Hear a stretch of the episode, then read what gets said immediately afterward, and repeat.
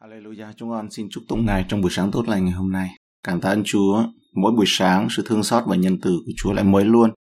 Sự thành tín của Chúa là lớn lắm. Nguyện lời Chúa là ngọn đèn soi chân chúng con và là ánh sáng cho đường lối chúng con. Trong danh Chúa Jesus Christ, Amen. Một Samuel chương 12, câu 1 đến câu 3. Chương này nói về bài diễn văn hay là bài nói chuyện của Samuel và tại lễ đăng quang cho Saul. Câu 1 đến câu 3. Bây giờ, Samuel nói cùng cả Israel rằng, Ta đã vâng theo mọi lời các ngươi nói cùng ta. Ta đã lập một vua trên các ngươi. Rầy vua ấy sẽ đi trước đầu các ngươi. Còn ta đã già, tóc bạc, các con trai ta ở cùng các ngươi. Ta đã đi trước đầu các ngươi từ khi ta còn thơ ấu cho đến ngày nay. Vậy ta đây, hãy làm chứng về ta tại trước mặt Đức Giê-hô-va và trước kẻ chịu sức giàu của Ngài. Ta có bắt bỏ ai chăng? Bắt lừa ai chăng? Ta có lừa dối ai chăng? Hành hung cùng ai chăng? Ta có nhận của hối lộ nơi tay ai đặng vì nó mà nhắm mắt ta chăng? Ví bằng có làm vậy, át ta sẽ trả lại cho các người. Sau chiến thắng của Saul trước quân Ammon trong một Samuel chương 11, Samuel biết cả nước bây giờ sẽ bắt đầu trông đợi vị vua này để lãnh đạo. Tại đây, ông đã giúp cho Israel chuyển đổi từ quyền lãnh đạo của Samuel sang quyền lãnh đạo của Saul. Samuel đã làm rõ điều này khi ông nói, bây giờ đây là nhà vua, còn ông nói về mình ấy là ta đã già và tóc đã bạc. Samuel nói với Israel rằng ngày của ông đã kết thúc và ngày của Saul đang bắt đầu. Đúng là Samuel đã phán xét Israel trong mọi ngày của cuộc đời của ông. Một Samuel chương 7 câu 15. Nhưng bây giờ khi có một vị vua được nhắc lên, vai trò của ông sẽ thay đổi và giảm thiểu đi. Samuel chưa bao giờ chính thức từ chức lãnh đạo Israel với tư cách là thẩm phán, nhưng không để cho cái bóng của mình che khuất Sauler. Có lẽ ông biết Sauler sẽ tự gặp đủ những rắc rối và Samuel không muốn bị buộc tội lật đổ triều đại của Sauler với tư cách là vua. Ở trong điều này, Samuel cho thấy mình là một người tin kính. Ông sẵn sàng rời khỏi sân khấu khi Chúa đưa đến một người lãnh đạo khác. Samuel không cố thủ vị trí khi Đức Chúa Trời muốn thay thế nó. Ta đã vâng theo mọi lời các ngươi nói cùng ta. Samuel muốn cho rõ ràng rằng việc bổ nhiệm một vị vua trên Israel không phải là ý tưởng của ông. Ý tưởng này bắt đầu trong lòng dân Israel, không phải trong trái tim và tâm trí của Đức Chúa Trời. Đức Chúa Trời đã cho phép nó và chỉ đạo việc thực hiện nó, nhưng chính tiếng nói của con người đã thúc đẩy nó. Các con trai ta ở cùng ngươi, trong một Samuel chương 8 câu 15, Samuel bị thử thách đưa các con trai của mình rời khỏi quyền lãnh đạo Israel bởi vì họ không phải là những người tin kính. Dù khó khăn nhưng ông đã làm được. Lời ông nói rằng, các con trai ta ở cùng ngươi là bằng chứng các con trai của Samuel chỉ đơn giản là một phần của hội đồng Israel và dù không có ngang tầm với Samuel. Người ta thường đồng ý rằng những từ ngữ thân mật này nói lên rằng Samuel đã đưa những người con trai của mình ấy xuống mức độ bình thường thôi. Và trong câu 2 nói, ta đã đi trước đầu các ngươi khi ta còn thơ ấu cho đến ngày nay. Samuel nhớ lại khởi đầu khiêm tốn của mình khi còn nhỏ, dâng mình cho Chúa và phục vụ Israel và Chúa tại đền tạm. Một Samuel chương 2 câu 18 chương 3 câu 1. Ta đã đi trước đầu các ngươi, không phải là ý tưởng, trưng bày, phô trương đứng ra phô diễn cho các ngươi. Thay vào đó, nó là một ý tưởng về một người chăn chiên đi trước đàn chiên của mình, dẫn dắt bầy chiên. Samuel là người lãnh đạo tin kính và là người chăn dắt dân Israel trong nhiều năm. Câu 3. Vậy, ta đây hãy làm chứng về ta tại trước mặt Đức Giê-hô-va. Samuel nhắc họ rằng dù thế nào đi nữa thì ông cũng không lừa dối, áp bức hoặc tham nhũng. Ông chỉ đơn giản là thách thức dân tộc nếu ta đã làm sai trái với các ngươi hoặc là tham nhũng ấy, hãy đến và bây giờ hãy nói trực tiếp với ta. Samuel muốn cả nước biết rằng ông đã truyền lại một di sản lãnh đạo tốt cho vị vua mới là Saul.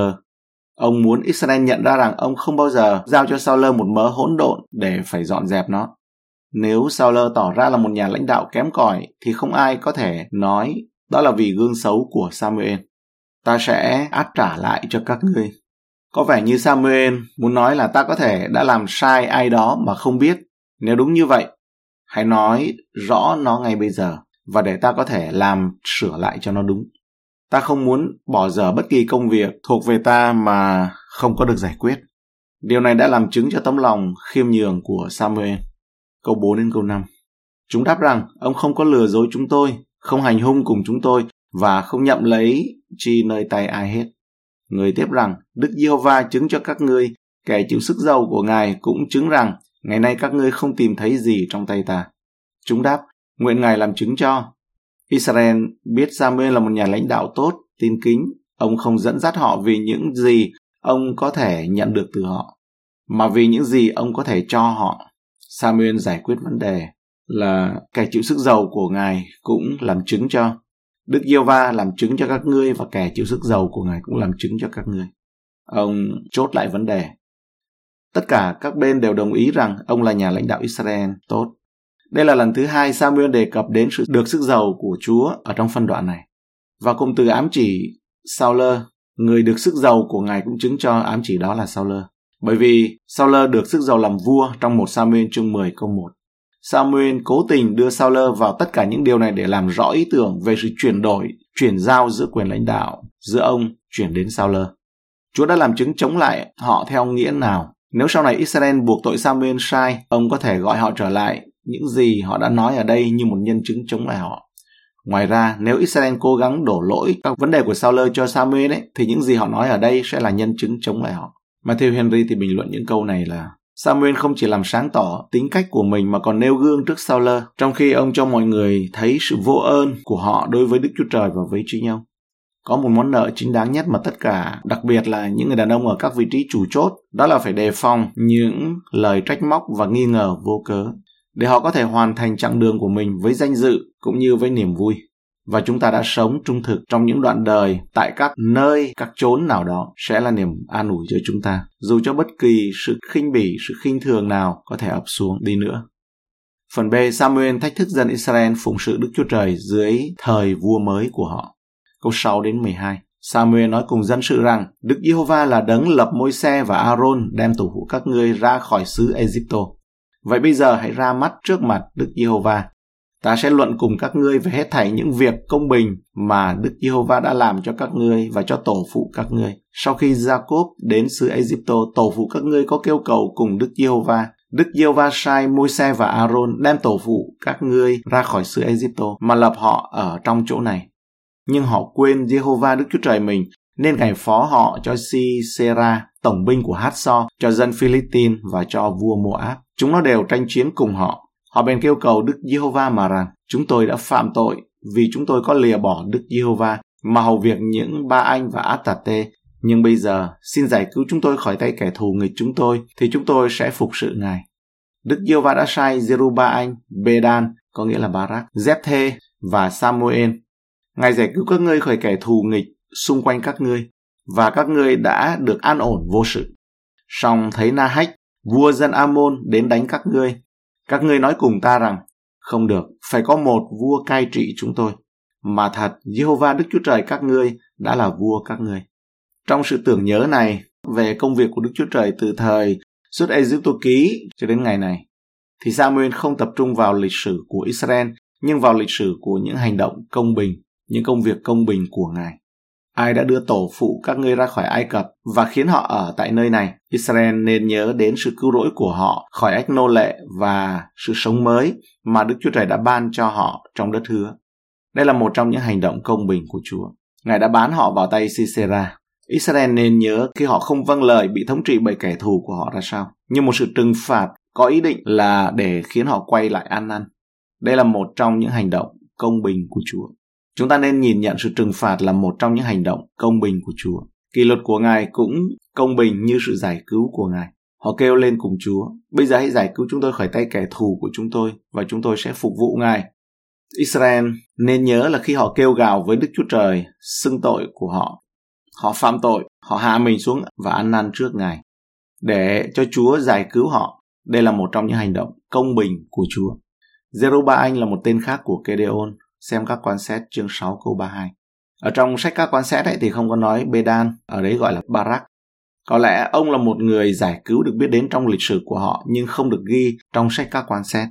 Hoặc là Bedan tức là Barak ấy, có thể là một cách viết hoặc tên biến thể của Barak được đề cập ở trong các quan xét chương 4 câu 6 bản Septuagint. Một bản dịch của cựu ước, bản dịch cổ của cựu ước thì dịch tên Barak là Bedan. Các con sẽ chương 4 câu 6. Bà gọi Barak con trai Abinoam. Thì nói rằng bản Zetuakin ấy, có thể nói đây là Bedan.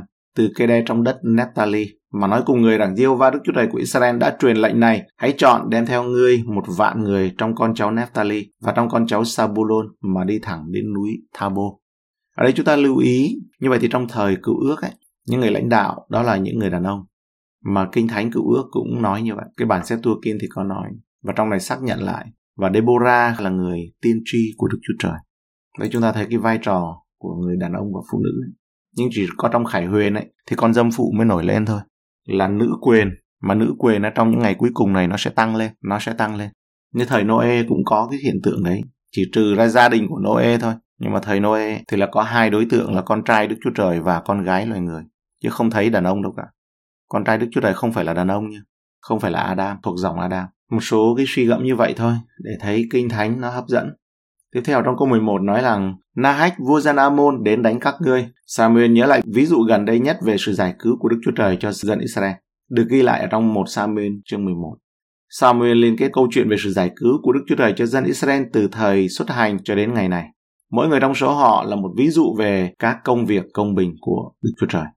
Khi Israel chuyển sang chế độ quân chủ, họ phải ghi nhớ hết thảy những công việc công bình mà Đức Giê-hô-va đã làm cho họ.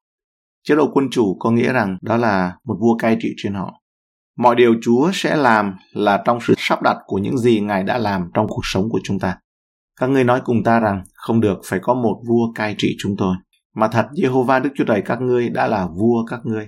Khi họ bắt đầu sống dưới quyền vua, Samuel nhắc nhở dân tộc về ước muốn bất tuân của họ đối với một vị vua. Chúa là một vị vua tốt nhất cho dân Israel, nhưng họ muốn có một vị vua vì những lý do xác thịt. Câu 13 đến 15 Bây giờ, kìa vua các ngươi đã chọn và đã cầu xin. Đức Giê-hô-va đã lập người làm vua trên các ngươi. Nếu các ngươi kính sợ Đức Giê-hô-va, phục sự Ngài, vâng theo lời phán Ngài, chẳng nghịch mạng lệnh của Ngài. Nếu các ngươi và vua cai trị các ngươi vâng theo Giê-hova, Đức Chúa Trời các ngươi, thì chắc các ngươi sẽ được may mắn. Còn nếu các ngươi không vâng theo lời phán của Đức Giê-hô-va, bội nghịch mạng lệnh của Ngài, thì tay của Đức Giê-hô-va ắt sẽ giáng họa trên các ngươi như đã giáng họa trên tổ phụ các ngươi. Kể là vua các ngươi đã chọn và đã cầu xin đây. Samuel có lẽ đã có cảm giác đây là vị vua mà họ muốn. Bạn sẽ thấy rằng Saul không hoàn toàn là vị vua mà họ cần, nhưng Saul là vị vua mà họ muốn cao hơn người ta một cái đầu, trông rất là đáng ngưỡng mộ về bên ngoài. Nếu các ngươi phụng sự Ngài và vâng theo tiếng Ngài, Samuel trình bày cho dân Israel về một sự lựa chọn quan trọng. Họ không vâng lời, muốn có một vị vua, nhưng Đức Chúa Trời đã ban cho họ một vị vua. Mặc dầu vậy, nếu họ kính sợ Chúa và phục vụ Ngài, Chúa vẫn có thể ban phước cho họ. Một lần rẽ bước sang ngang, sai lầm đã không đưa họ ra khỏi kế hoạch của Đức Chúa Trời vĩnh viễn. Đức Chúa Trời không bao giờ tìm kiếm một vị vua loài người, nhưng bây giờ họ đã có một người. Và Samuel chỉ đơn giản kêu gọi họ đến hầu việc Chúa ở nơi họ đang ở hiện tại, tại nơi họ mà đang có mặt. Và đây là cái ý nghĩa Samuel được đứng vào danh sách cái người cầu thay. Câu 15 là còn nếu các ngươi không vâng theo lời phán của Đức Giê-hô-va, thì tay của Đức Giê-hô-va sẽ giáng họa trên các ngươi. Samuel đặt sự lựa chọn trước dân Israel. Họ đã đi ngã rẽ, sang ngang, nó sai lầm. Nhưng Đức Chúa Trời đã đặt họ ở một ngã ba đường. Một bên là quy phục Chúa và thuận phục Ngài. Rẽ nơi khác ấy, đó là nơi hướng của sự con đường của sự nổi loạn và bất tuân. Nếu họ đã chọn sai đường, họ có thể biết và tin rằng ấy là Chúa không ban phước cho nó nhưng Ngài đã giáng họa trên tổ phụ các ngươi. Mỗi thế hệ của người Israel đều bị cám dỗ để nghĩ về mình như một ngoại lệ đặc biệt, hay là mỗi thế hệ, mỗi con người, mỗi cá nhân đều có cái cám dỗ đó. Nghĩ mình là một người đặc biệt. Họ biết những hành động công bình của chúa trong các thế hệ trước, nhưng bằng cách nào đó, họ cảm thấy họ là một ngoại lệ đối với sự sửa phạt hoặc sự phán xét của chúa. Samuel nhắc nhở dân israel rằng họ không khác gì tổ phụ của họ và đức chúa trời sẽ không đối xử với họ khác như ngài đã làm đối với tổ phụ của họ ở đây tội lỗi gia tăng ân điển dư dật không áp dụng cho tại chỗ này cho những cái công việc công bình của Chúa. Ở đây là siêu ân điển này thì đã giải thích sai cái chỗ này. Samuel giải thích cho những hành động công minh của Chúa. Những ai trung thành theo Chúa, trung tín theo Ngài, Ngài sẽ cho phép để tiếp tục đi theo Ngài. Sự bất tuân, nổi loạn chắc chắn sẽ là tàn tích của Israel với xe đổ. Chúng ta sai lầm nếu chúng ta nghĩ rằng mình có thể thoát khỏi sự công bình của Đức Chúa Trời, có thể lách luật được nhưng không lách ân điển được bằng cách cố gắng rũ bỏ quyền thống trị của Ngài nếu chúng ta quyết định rằng Đức Chúa Trời sẽ không cai trị chúng ta. Nhưng rồi cuối cùng mình cũng phải, ai cũng phải đi chầu Ngài hết, chầu trời. Cuối cùng ấy, rồi Ngài cũng sẽ phán xét chúng ta. Câu 16 đến 18 có nghĩa rằng đó là cuối cùng Ngài vẫn là vua, đi chầu vua đấy. Đức Yêu Va, Đức Chúa Trời là vua. Câu 16 đến 18 Vậy, bây giờ hãy đứng tại đây, đặng xem việc lớn mà Đức Giê-hô-va sẽ làm trước mắt các người.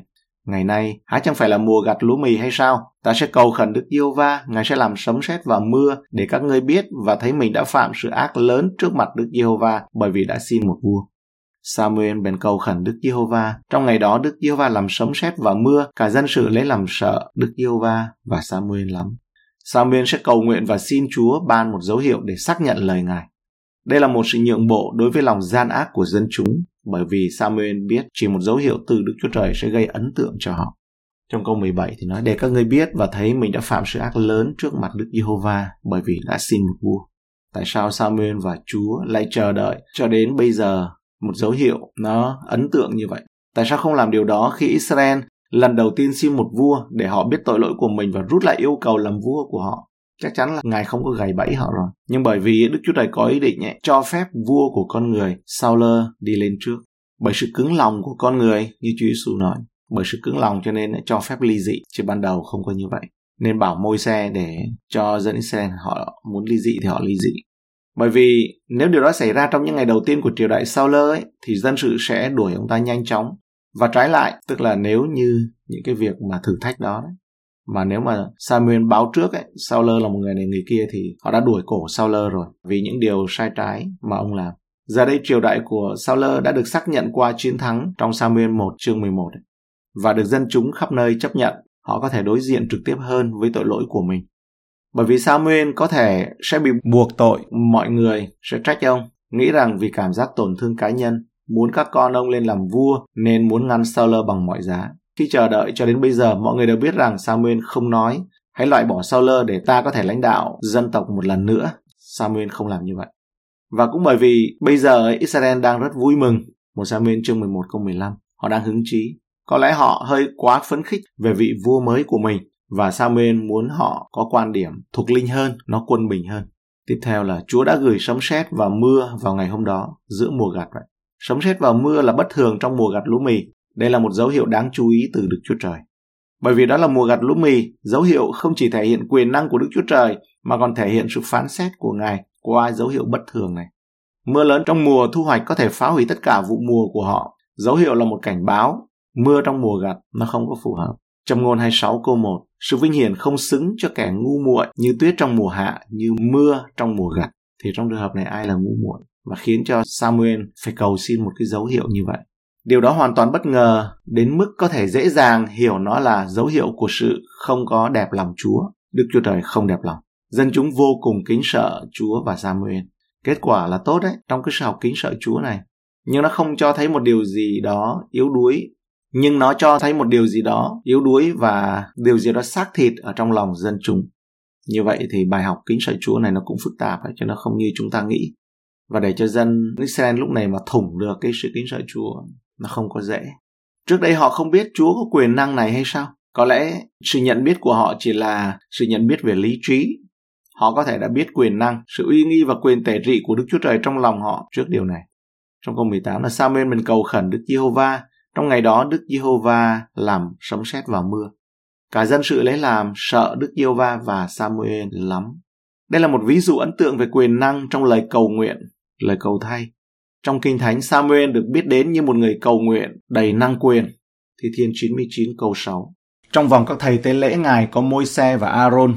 Trong vòng các người cầu khẩn danh Ngài có Samuel. Họ đã kêu cầu Đức Giê-hô-va và Ngài đáp lại cho. Trong Jeremy chương 15 câu 1. Đức Giê-hô-va bèn phán cùng tôi rằng, dầu môi xe và Samuel đứng trước mặt ta, nhưng lòng ta cũng chẳng hướng về dân này. Hãy đuổi chúng nó khỏi trước mắt ta, cho chúng nó đi ra. Cảm ơn Chúa, hôm nay chúng ta học đến đây thôi. Ngày mai chúng ta sẽ đi tiếp. Chúng con dâng lời cảm ơn Ngài cho bài học. Kinh Thánh cho chúng con được nhìn lại trong lịch sử và học sự kính sợ Chúa như trong trường hợp dân Israel đây. Và học được tấm gương của Samuel và sự cầu thay của ông. Xin dạy chúng con cầu nguyện. Xin ban phước và ban ơn và cho chúng con được học theo Chúa Giêsu trong ngày hôm nay. Xin ban bình an.